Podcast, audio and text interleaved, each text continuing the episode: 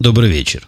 23 августа 2006 года, около 12 часов по среднеамериканскому времени, а другими словами говоря, полночь, и это 87-й выпуск подкаста «Атом Путуна».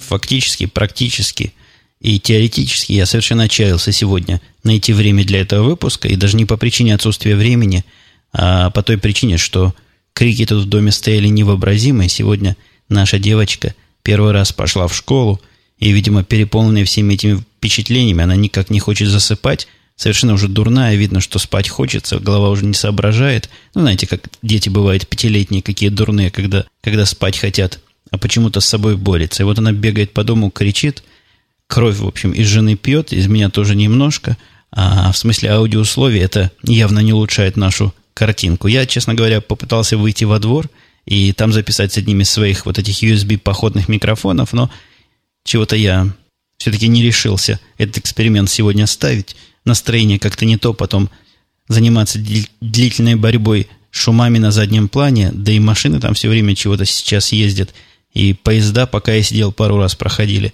Меня это как-то сегодня не в настроении, как-то напрягает, поэтому будем бороться с шумами локально – и до того, как я перейду к заготовленным темам, хотел бы пожаловаться вам. Но это тоже, в принципе, такая домашняя заготовка, тема, о которой я как-то думал, когда эту штуку в руках держал. Вы помните, в прошлый раз я рассказывал о предметах, которые конкурируют за звание лучшей покупки года, а вот теперь у меня завелся предмет, который вполне может войти, наверное, в пятерку худших предметов года, купленных мною. Как ни странно, и лучший, о которых я говорил в прошлом подкасте, и худший предмет года – ну, во всяком случае, кандидаты на эти почетные роли одной и той же фирмы, фирмы Apple, которую многие из моих слушателей любят и ценят, да, и я тоже. Изделием же этим, продуктом же этим является мышка Apple'овская новая, блютусовская, лазерная, называется, по-моему, Mighty Mouse, ну, беспроводная такая мышка, в общем, она раз, два, три, четыре, четырехкнопочная, у нее кнопка правая, кнопка левая, шарик в середине и еще по бокам две кнопки – вот я всегда считал, что мышки Apple не очень удаются. Идея с одной кнопкой на мыши мне всегда казалась несколько революционной, чересчур революционной для того, чтобы ей можно было пользоваться. Никогда я такими мышками особо не пользовался. Но лежит у меня такая мыша под телевизором возле того компьютера, который является домашним медиацентром. Там она вполне по теме, но для практического использования в ежедневном таком виде, по-моему, это совершенно никуда не годится. Ну вот и с этой новой мышкой тоже Apple, по-моему, попала пальцем в небо. Я не знаю, под какую форму руки они придумывают такие симметрично круглые мыши. Руки-то у людей такие кривоватые, они не одинаковые со всех сторон. Я воспитанный последние, наверное, лет пять, может, семь на кривых лоджитековских мышах. На такое безобразие уже и смотреть не могу. А кроме того, вот эти две боковые кнопки, которые, как ни странно, надо нажимать вместе, они сделаны, видимо, для каких-то то ли великанов, то ли силачи. У меня редко, когда хватает силы, эти кнопки настолько нажать, чтобы эта мыша поняла, что это нажатие. Но особенно, если использовать эту мышку для работы, то представляете, в конце рабочего дня целые там 8-9 часов этой мыши намахался, и тут сжимаешь судорожно эти две кнопки, они не сжимаются. Ты материшь эту мышу, кидаешь об стену. Это будет, по-моему, самая прогнозируемая и вероятная реакция любого не очень выдержанного пользователя подобной мыши. В общем, мышь совершенно не заслуживает, на мой взгляд, тех, по-моему, 70 долларов или 65 долларов, которые за нее просят. Она у меня тут лежит, и я ее пользую иногда, подключая к ноутбуку, хотя тут тоже что-то не все ладно.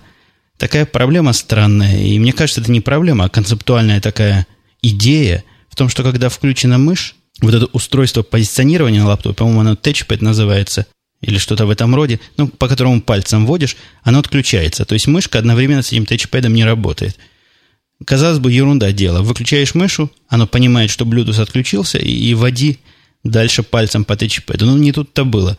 Я иногда забываюсь, беру компьютер, иду во двор, а этот Bluetooth такая-то зараза сильная, оно через весь двор в мою комнату добивает.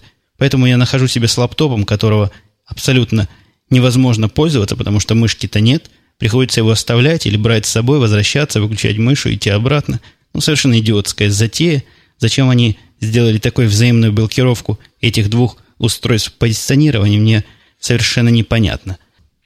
Ну, если для кого новость или сообщение мое про мышь оказалось грустным, я спешу перемежить его более веселым сообщением. Меня многие, действительно многие, без преувеличения, наверное, десятки человек, ну, во всяком случае, десятки раз, может быть, это одни и те же люди, многократно задавали один и тот же вопрос, спрашивали, каким образом можно подписаться на замечательный сервис Google Analytics, о котором я многократно рассказывал.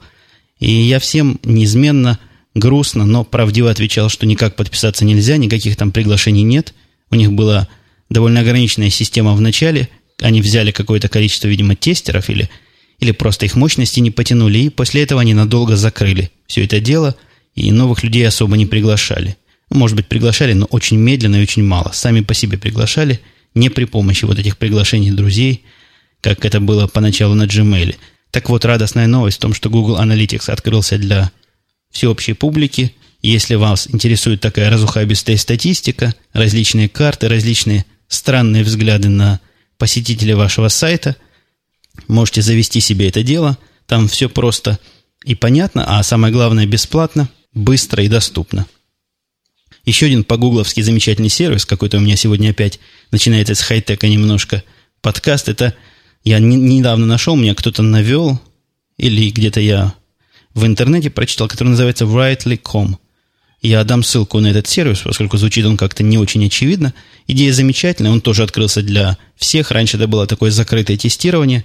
Это вид такого Word минималистического, который, ну, как, естественно, все у Гугла, хранит документы и пишет документы в браузере. Э, совершенно замечательный, на мой взгляд, сервис. И ни, ни единого плохого слова я про него сказать не могу.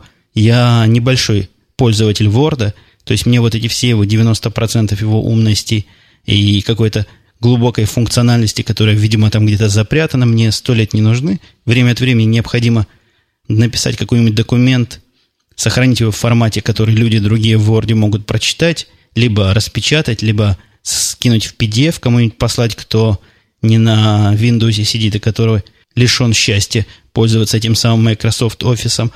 И вот в этом смысле этот Writely самое то, что надо делает, по-моему, как раз тот самый необходимый минимум, который я, как мне кажется, и многие другие люди, не связанные с редактированием текстов профессионально, как раз ищут в текстовых редакторах для своих каких-то личных или мелких служебных употреблений. А еще одна приятность для меня, и надеюсь, вы тоже за меня порадуетесь, я обзавелся новым креслом, которое находится, естественно, в моей студии, сидя в котором я сейчас и записываю этот подкаст – Э, кресло обошлось мне в цену дешевле, чем один продвинутый микрофон. Я заметил, что довольно давно я уже начал мерить всякие более-менее такие серьезные покупки в микрофонах. Ну, то есть то, что стоит один микрофон, это, можно сказать, совсем недорого и даже вполне доступная цена. Совершенно шикарное кожаное кресло. У него даже подлокотники кожаные. Спину оно как-то там по-особому поддерживает. Есть куда голову откинуть. Я им крайне доволен. Какой-то итальянской фирмы – там у них вся инструкция по-итальянски была, но, к счастью, были рисуночки, типа как в комиксе, как кресло собирать. Как ни странно, оказалось довольно мудреной сборки кресла. Такие хитрые шурупы куда-то надо было закручивать каким-то специальным хитрым ключом. В общем, не для средних умов, но разобрался, вкрутил куда чего надо. Оно регулируется во всех своих плоскостях, в которых оно может. Вызывает во мне крайнюю радость и удовлетворение. Это как раз такой предмет, которым я пользуюсь по много часов каждый день. Кстати, выбирая кресло, обратил внимание на такую странную странность. На всех этих сайтах, которые продают кресла, вот, вот эти э, вот эти стулья высокие, кожаные, которые они называют, и не помню, как они называют, у них везде там жирным шрифтом указано, что этот стул для непостоянного использования, для, как, по-моему, модерированного использования они пишут. То есть использовать его не более трех, трех, четырех или пяти часов в день. Я уж не знаю, откуда такой. Меня, меня первые такие надписи немножко отвратили от товара. Я ходил искать тот, который можно использовать 8-9 часов в день, но ни одного такого не нашел. Видимо, за этим какая-то кроется история. Может, кто-то на них когда-то в суд подал, что слишком долго сидел на стуле и спина затекла. Вот они теперь как-то самооберегаются и самоопасаются. Но мой стул тоже написано от 3 до 5 часов в день. Можно в нем сидеть не больше – что будет, если сидеть больше, нигде не написано. Ну, наверное, что-то ужасное произойдет. Может быть, ноги затекут или даже спина заболит. Вот такой вот какой-нибудь жуткий ужас. Э, вчера, возвращаясь из... Нет, не поза... Не вчера, А позавчера, возвращаясь из супера, из супермаркета на кассе, там всякая ерунда обычно продается, купили мы каких-то удивительных э, воздушных пузырей. Ну, воздушные пузыри, знаете, мыльные такие, которые надуваются при помощи обычно немудреных устройств. А эти пузыри довольно-таки оказались нестандартные. Во-первых, надуваются они не из мыла, а из какого-то специального химического раствора, какого-то химического состава, который придается к этим палочкам для надувания пузырей в комплекте. Довольно дорогие пузыри, по-моему, 3 или 4 доллара стоят. Там, значит, идет три таких очень маленьких тюбика. Тюбики на вид как от суперклея. И из этого тюбика прямо кругленькими такими аккуратными капельками выдавливается чего-то этакое, э, даже я не знаю, такая субстанция довольно плотная, напоминающая сильно пересушенный клей. И вот в этот, вот в этот шарик, который выдавливается на палец, втыкаешь вот эту соломинку, из него выдувается совершенно огромный, огромного размера и порой абсолютно удивительной формы пузыри. И пузыри такие крепкие пузыри, их можно бросать, их можно пальцами в них тыкать. Конечно, они они такие, такое впечатление, что они из какой-то тоненькой-тоненькой полимерной пленки или какой-то резины или еще чего-то. Ну, я не химик, не скажу, из чего они, но живут они, конечно, недолго, до тех пор, пока на пол не падают. Там прилипают благополучно к полу, и после этого их оттуда отодрать довольно сильно. Воняет все это дело химией прилично. Э, напоминает действительно клей-момент, подсохший. Вот что-то вот в таком роде. Но восторг вызвал у нашей девочки это все дело абсолютно невероятное. А, кстати, в том числе и закрывая тему девочки, вы помните, был вопрос, почему я детей так отстраненно называю. Я хочу дать вам послушать один из немногих аудиофидбэков, который пришел как раз то ли сегодня, то ли вчера. Он, по-моему, ставит хорошую и жирную точку на этом вопросе. Привет, Умпутун, это Константин из Германии. Хотелось бы оставить фидбэк, фидбэк на один из твоих прошлых подкастов, в котором ты рассказывал о привычке в твоей семье называть сына э, мальчиком, а дочку э, девочкой. Так вот, в моей семье подобная ситуация, но без предыстории, о которой ты рассказывал в своем случае. Как-то так завелось у меня в семье, в нашей семье что меня родители всегда называли мальчиком, сестру, соответственно, девочкой. Э, поэтому, когда слушал твой подкаст, то немного ухмылялся, э, с добротой вспоминал о своем детстве. И даже сейчас, когда уже далеко, я далеко не ребенок, э, тоже приходится иногда слышать, что «А, вот мальчик звонил». Если, например, я домой звонил, кто-то задал вопрос, кто это, кто это был.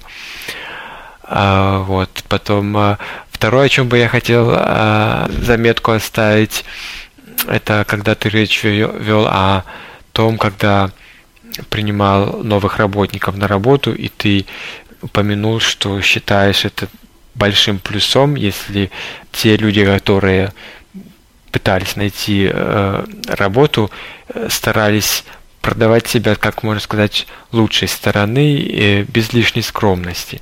Мне, как человеку скромному, это довольно-таки тяжело, хотя даже если я уверен в своих возможностях и силах, э, то как-то, допустим, когда я во время учебы искал практику, то было довольно-таки нелегко, так сказать, расписывая, расхва... расписывать и расхваливать себя, зная, что и у меня, конечно, есть свои минусы, но в целом я, конечно, уверен в себе, но вот это вот показать и доказать без ощущения дискомфорта было очень тяжело.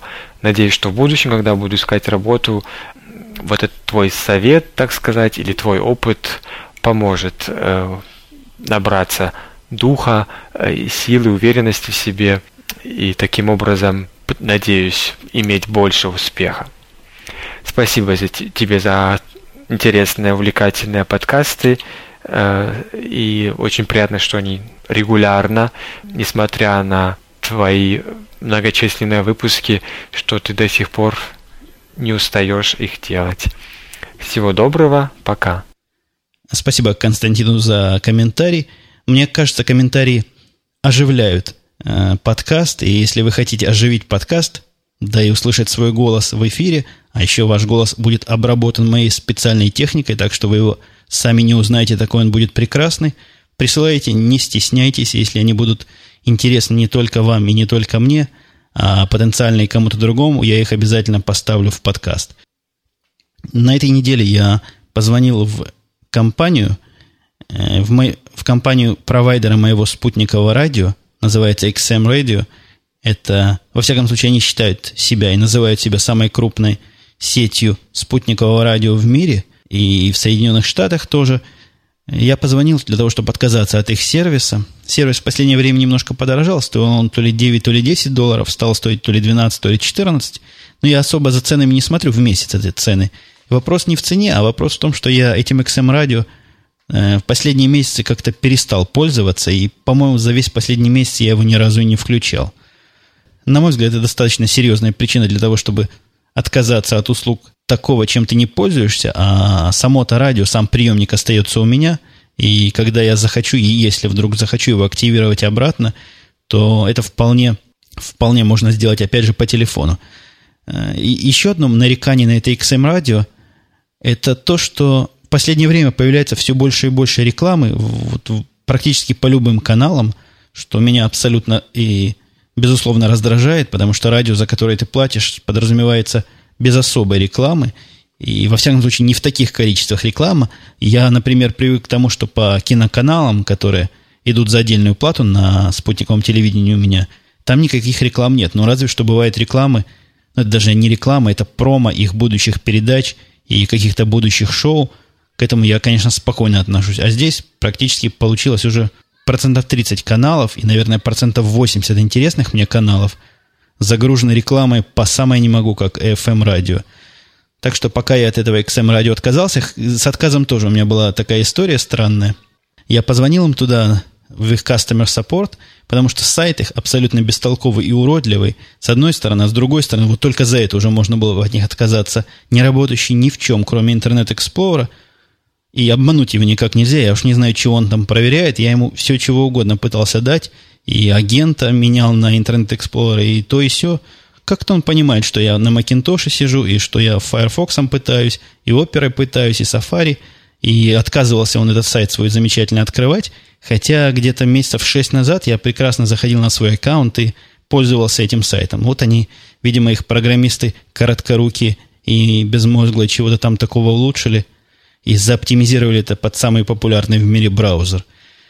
Ну так вот, пришлось мне звонить туда. Попал я на какого-то то ли индийца, то ли китайца, который, как только услышал ключевое слово, что я хочу, значит, мой сервис прекратить, как можно быстрее сказал, подождите, сэр, переключил меня на какой-то другой телефон, а когда телефоны переключают, ну, вы, наверное, знаете, там бывает музыка, какие-то рекламные э, объявления звучат. Вот меня он переключил, и тут же таким, знаете ли, голосом, каким люди не разговаривают в жизни, поэтому я и представить не мог, что со мной человек на том конце говорит. Кто-то прорал весело и на одном дыхании какую-то рекламную фразу. Ну, я молчу, и он молчит. Потом он спрашивает меня, сэр, говорит, вы что-то хотели сказать? Оказывается, таким нечеловеческим голосом, совершенно обычный живой человек, а вовсе не запись. Как у них такое выходит, как они такие голоса себе натренировывают, просто какие-то мастера-голосовики. Но он пытался меня раскрутить, почему что я от него отписываюсь, и я не хотел с ним долгих припираний и объяснений того, что их радио отстой и слушать там особо нечего. Это не совсем так, там есть чего слушать, просто оно мне не надо. Я ему об этом и сказал, говорю, вот так, вот и так, подкасты совершенно вытеснили у меня радио, он оказался продвинутый, во всяком случае, он не удивился, услышав подкасты, и там подсокал на той стороне линии языком, да, говорит, действительно, вы не первый, кто по этой причине от нас отказывается, но вот если захотите вернуться, всегда пожалуйста. И прочее, прочее, прочее. За отключение денег они не берут, так что если вдруг кто из моих слушателей решит отключиться, можете последовать моему примеру. По поводу последовать моему примеру, тут пришло мне несколько благодарностей за последнее время от людей, которые следуя моим э, обзорам, я, в общем-то, рекомендаций стараюсь никаких не давать. Я обзираю то, что мне интересно и то, что приятно. Совершали различные покупки, в том числе и дорогие. Хвалили меня, ну, то есть благодарили, чего меня хвалить, за правильные советы. Я с ужасом ожидаю того часа, когда кто-то начнет ругать меня за неправильные советы, поэтому всячески вас призываю критически относиться к тому, что я вам рекомендую, то, что нравится и подходит мне, может быть, не подойдет вам или, или еще чего-нибудь в этом роде. Так что думайте уж, пожалуйста, сами и не держите меня тут за такого крутого эксперта и рекомендателя, в чем не попало. Но зато сам, вопреки вышесказанному, я поддался на рекомендацию, или даже, можно сказать, повелся на рекомендацию коллеги Артема Росновского, который рассказывал в последних двух подкастах о своих положительных впечатлениях по поводу курения трубки. Какую-то длинную я фразу, по-моему, кривую завернул. Ну, в общем, Артем Росновский рассказывал о том, что он курит трубку и рассказывал, как это замечательно, и насколько дело увлекательное с одной стороны и сложное с другой. И чего-то мне это затронуло, видимо, какую-то какую жилку. В общем, не особо долго я размышлял. Дня 3-4 пошел в наш ближайший трубочный магазин, тут недалеко от нас был. Ну, предварительно, конечно, почитал по интернету, какие трубки бывают, какие фирмы, какие табаки. Приобрел себе две итальянские трубки, не очень продвинутые такие, для на попробовать. Ну, по-моему, долларов по 60 каждая трубка. Ну, такие, из простых, но ручной работы. Купил табака, научился их раскуривать. В общем, что-то в этом есть. Я не могу сказать, что это вот оно мое, но отвращение это занятие у меня не вызывает, а вся неторопливость подготовки и постобработки всего этого дела. Там эту трубку, знаете, целое дело, как чистить потом, как ее подготавливать к следующему курению, как ее раскуривать. Ну, в общем, там своя наука. Мне это, как человеку, любящему иногда повозиться с таким хардвером, это по душе. Но, во всяком случае, пока впечатление только самое положительное. Я вам скажу по секрету, я на главном веб-сайте, где продаются трубки, аксессуары, заказал себе уже кучу всяких таких продвинутых табаков, которые рекомендовали пару дополнительных трубок, потому что трубок-то должно быть много. Это не как сигарета, покурил, она полежала, потом ты ее набил, еще раз покурил. Грамотные люди говорят, она должна минимум сутки а лучше двое-трое отдыхать после курения. Поэтому трубок должно быть много. Вот у меня с приходом этих двух, а может даже и трех, которые я заказал, будет уже целый практически комплект. Последний подкаст был одним из рекордных по количеству комментариев. Там было, по-моему, около четырех десятков комментариев, подавляющее большинство из которых было посвящено дискуссии воровство или не воровство софта. Я эту тему уже в двух, по-моему, выпусках немножко трогал. В эту сторону, конечно, можно долго беседовать и долго спорить. Я как бы до этого приводил доводы одной стороны, а теперь попробую побыть адвокатом другой стороны и приведу доводы, которые люди сформулировали. В общем, доводов я для себя шесть штук принципиально разных нашел. А, первый довод звучит так. Это этим капиталистам-производителям программ выгодно, потому что это признак качества, и если воруют, это подтверждение того, что продукт конкурентоспособен и популярен – Вторая точка зрения в том, что те, кто начинает с воровства поначалу, после заканчивают покупкой этого продукта, и поэтому в этом тоже ничего плохого нет. То есть человек или фирма остепенилась, решила легализоваться и приобретает себе то, что раньше воровала. Третий довод говорит о том, что они сами виноваты, потому что просят неразумные деньги. Вот просили бы они сколько надо, ну, видимо, достаточно мало, тогда бы я бы или он бы купил эту программу. Четвертый довод звучит таким образом. Смешно и глупо платить за программу, которой ты пользуешься на 10%, а оплачивать придется все 100%. Ну, тут я не могу не возразить, потому что это меня как программиста задевает за живое. Просто тем, кто так считает, я могу сказать, что, э, как правило, 10% программы, и, возможно, эти самые 10%, которые вам нравятся, которые вы используете – они делаются 90% времени. Это известная пропорция в нашем программистском деле. Но это так, заметка на полях. Итак, пятый довод о том, что чудесность производства софтвера в том, что ее можно произвести один раз, а потом продать тысячу раз. Ну, это о том, что, опять же, о том, что это не совсем товар. И шестой довод, а, может быть, заработать деньги и потратить их на программы, это какое-то самоудовлетворение в высшей степени, но оно не всем доступно, не всем понятно. А от себя бы добавила еще седьмой довод. А, отношение, собственно, производителей программного обеспечения к своим клиентам, к покупателям, зачастую довольно хамское. И это хамское отношение начинается с так называемого пользовательского соглашения, в котором производитель программы снимает себе всяческие обязательства и всяческие, всяческую ответственность за то, что может произойти с вашим компьютером, с вашими данными, с вашими программами, со всем угодно в случае пользования вами этой программы. Это довольно необычно, если рассматривать на в плоскости использования какого-нибудь другого товара. Я не буду банальные примеры приводить, есть там целая теория, как бы колбаса продавалась, если бы сопровождалась вот таким вот э, соглашением пользователя, чтобы там было написано. Но, несомненно, это тоже некий довод в пользу того, за что их надо наказывать, этих самых производителей программ, и почему действительно надо воровать, а не покупать. Несмотря на все эти семь перечисленных доводов, седьмой из которых я сам придумал, я все же остаюсь при своем мнении о том, что это никакое не незаконное копирование, это никакое не пиратство, а это самое, что есть банальное воровство, ничем не отличающееся от того, ну, например, от того, что срывать шапки с людей на улице, но это, в общем-то, какой-то уже с насилием грабеж, но, тем не менее, концептуально это недалеко ушло, или воровать. Кстати, по поводу воровства конфет, Андрей из Нью-Йорка привел пример о том, что вот представьте, пишет он, в магазине конфеты лежат россыпью, а народ ходит и хватает их, объясняет себе то, что это не воровство, потому что конфет много, и производить их дешево и так далее. Ну, в общем, он делает уместную аналогию с программным обеспечением. Это меня навело на такую мысль о том, что не такая уж это теоретическая ситуация с тем, как конфеты в магазине едят. Я ни разу, честно говоря, не видел, чтобы в Америке ели конфеты в магазине, но в Израиле, например, поедание конфет в магазине – это само собой разумеющееся. Во всяком случае, так было 4 года назад.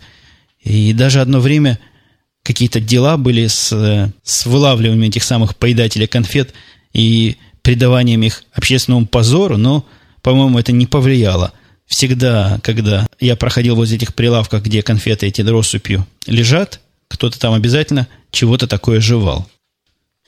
Артем Росновский задал совершенно шикарный вопрос, на который у меня есть даже специальный гость. Вопрос был, много ли вообще приличных бесплатных развлечений? Я этот вопрос замолчу.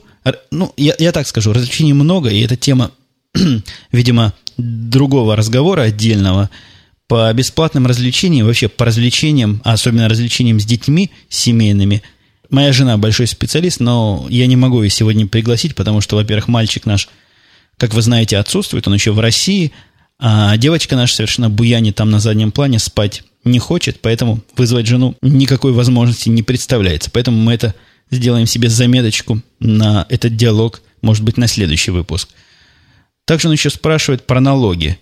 Э, про налоги. Про налоги говорят, что в России чуть ли не самые низкие налоги, 13% подоходный, а в Штатах, правда ли, что до 50 доходит? Я не знаю, доходит ли до 50. У меня зарплата не самая маленькая, прямо скажем, но 50% налогов я не плачу. Я не знаю, может быть, при каких-то зарплатах и платят 50%. По-моему, плачу около 30%, ну, плюс еще немножко в налогов штата. Ну, где-то, может, 30, может, 35%. Это на мой взгляд, совершенно щадящая сумма, особенно после тех 60, не менее 60%, которые я платил в Израиле.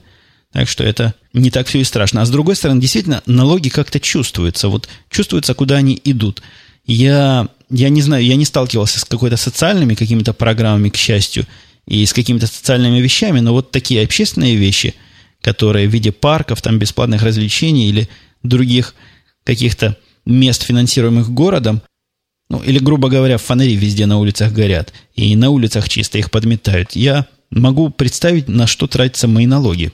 И, и это меня радует. Хотя, наверное, это все-таки в этом конкретном случае, в тех примерах, что я перечислил, это налоги как раз вот те мелкие штата, которые я плачу. Но, тем не менее, польза изымания из меня денег в виде налогов мне кажется очевидной, потому что я вижу какой-то очевидный результат применения этих самых денег. Э, далее Артем Росновский говорит, что представить в России бесплатный парк невозможно, а мистер Зомби ему, ему возражает о том, что это чушь, и он был вчера в каких-то своих родных царях, что за цари такие, не знаю. Хотя, хотя такое у мистера Зомби отрицание заявления Артема Росновского, которое, в общем, является с какой-то, в какой-то стороне его поддержкой. Он говорит, главная проблема России в предложенном вами аспекте быдла – Простое быдло, которое живет в любом городе, которое занимается вандализмом, которое ломает, крушит и корежит. если учесть, что парки амортизируются лишь из налогов, то чините самих себя непозволительная роскошь. Но я так понимаю, что мистер Зомби действительно говорит о том, что парки ломают и, и вандализят. Я, я не знаю по поводу парков, но побывавших где-то год назад в Таганроге, у меня сложилось сильное впечатление, что в последнее время, э, извините за не совсем литературное выражение, гадят повсюду. Причем гадят как в прямом смысле, так и в переносном. Я даже не знаю, как это еще подробнее объяснить, но я думаю, что вы поняли, о чем я рассказываю. Перейдем немножко с нашей домашней бытовухи на рабочую бытовуху. Случился у меня некий конфуз. Я вам, помните, рассказывал о заказе серверов, о том, что они должны прийти. И сегодня у нас было специальное совещание. Надо сказать, сегодня у меня было такое, по-моему, рекордное количество совещаний, то ли 7, то ли 8 я провел за день. К счастью, большинство из них было короткоживущие такие совещания, там 5, 10, 15 минут, такие обзорные встречи. Встретились, поговорили, чего сделали, чего не сделали, разошлись кто-то там где-то птичку поставил. Для меня ценность этих совещаний в основном минимальна, но вот это как раз было интересное совещание, о котором я говорю по поводу серверов, потому что выяснилось некое, некий такой конфуз. Я подозревал, что два компьютера, которые я заказываю, каждый из которых около 60 тысяч долларов стоит. Я, помните, долго думал по поводу заказывать их или не заказывать. С Тедом советовался. Мы чесали репу. Решили, что закажем два, попробуем и поставим их в продакшн. То есть то место, где этими серверами будет настоящие системы пользоваться. Так вот, сегодня выяснилось, что то, что мы заказываем сервера и ставим их вначале в сектор разработки, практически автоматически означает то, что эти сервера уже никогда не попадут ни в какой продакшн. Причина столь же странного явления в том, что эти два места физически находятся на расстоянии, наверное, метров 200, но в бухгалтерском смысле и в каком-то организационно канцелярском смысле они находятся на, как на другом конце Земли. Поэтому нам на полном серьезе сегодня предложили купить вместо двух серверов четыре, для того, чтобы вот эти, которые мы поставим сначала в зону разработки, никогда не надо было оттуда двигать и переоформлять для, для зоны продакшена. У меня в голове не укладывается такая, такая неэкономная система. Ну, мы, конечно, найдем, что с этими серверами делать в зоне разработки, но вот так вот просто заплатить лишних там 120-130 тысяч долларов для того, чтобы не решать какие-то бумажные проблемы или для того, чтобы обойти какие-то бумажные проблемы, мне кажется совершенно безумным и каким-то сюрреалистическим, фантастическим фактом. Неуловимый Джо, которому я отказал, совершенно официально связывался со мной и просит сатисфакции. Но не в том смысле, что вызывает меня на дуэль или хочет мне побить морду в темном уголке, уже несколько писем послал, просит объяснить, что же мне в нем не подошло. Ну, довольно культурные письма, хотя уж больно многочисленные. Объясняет это тем, что ответ мой он хочет использовать для того, чтобы улучшить свои качества и свои умения в прохождении интервью. Чего-то мне это не очень нравится. Я не буду ему описывать, чего мне не понравилось в этом разговоре. Какое-то это дело немножко странновато пахнет. Я, я с Тедом не советовался по этому поводу, но как-то мне вся эта ситуация мне как-то вызывает некое подозрение. Я, я бы, например, в жизни никогда не писал тому, кто от меня отказался, почему же он от меня отказался. Что-то в этом странное, на мой взгляд, все-таки присутствует.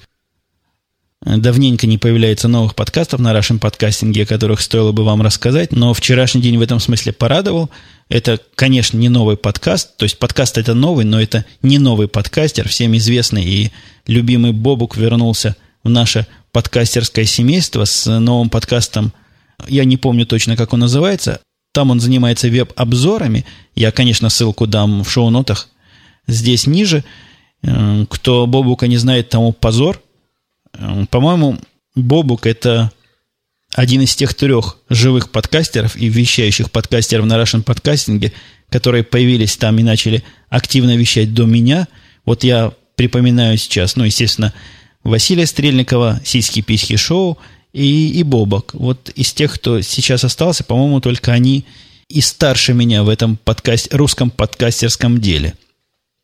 Так что всем слушать. Бобук, как ни странно, из жанра коротких подкастов перешел в жанр длинных подкастов, что я лично приветствую. Я подкасты, я неоднократно говорил, люблю длинные, а тут такой хороший жирный подкаст, по-моему, минут на 20. Надеюсь, он опять не пропадет на, на длинный срок, как он это позволял себе раньше. И на прощание поделюсь своим удивлением о странном спаме, который мне по скайпу приходит. Никогда раньше по скайпу спама не приходило. А тут приходят сообщения от разных людей, но с одним и тем же текстом. Мне дают ссылку на какой-то сайт и просят проголосовать за нашу русскую девочку. Причем сообщение составлено довольно грамотно.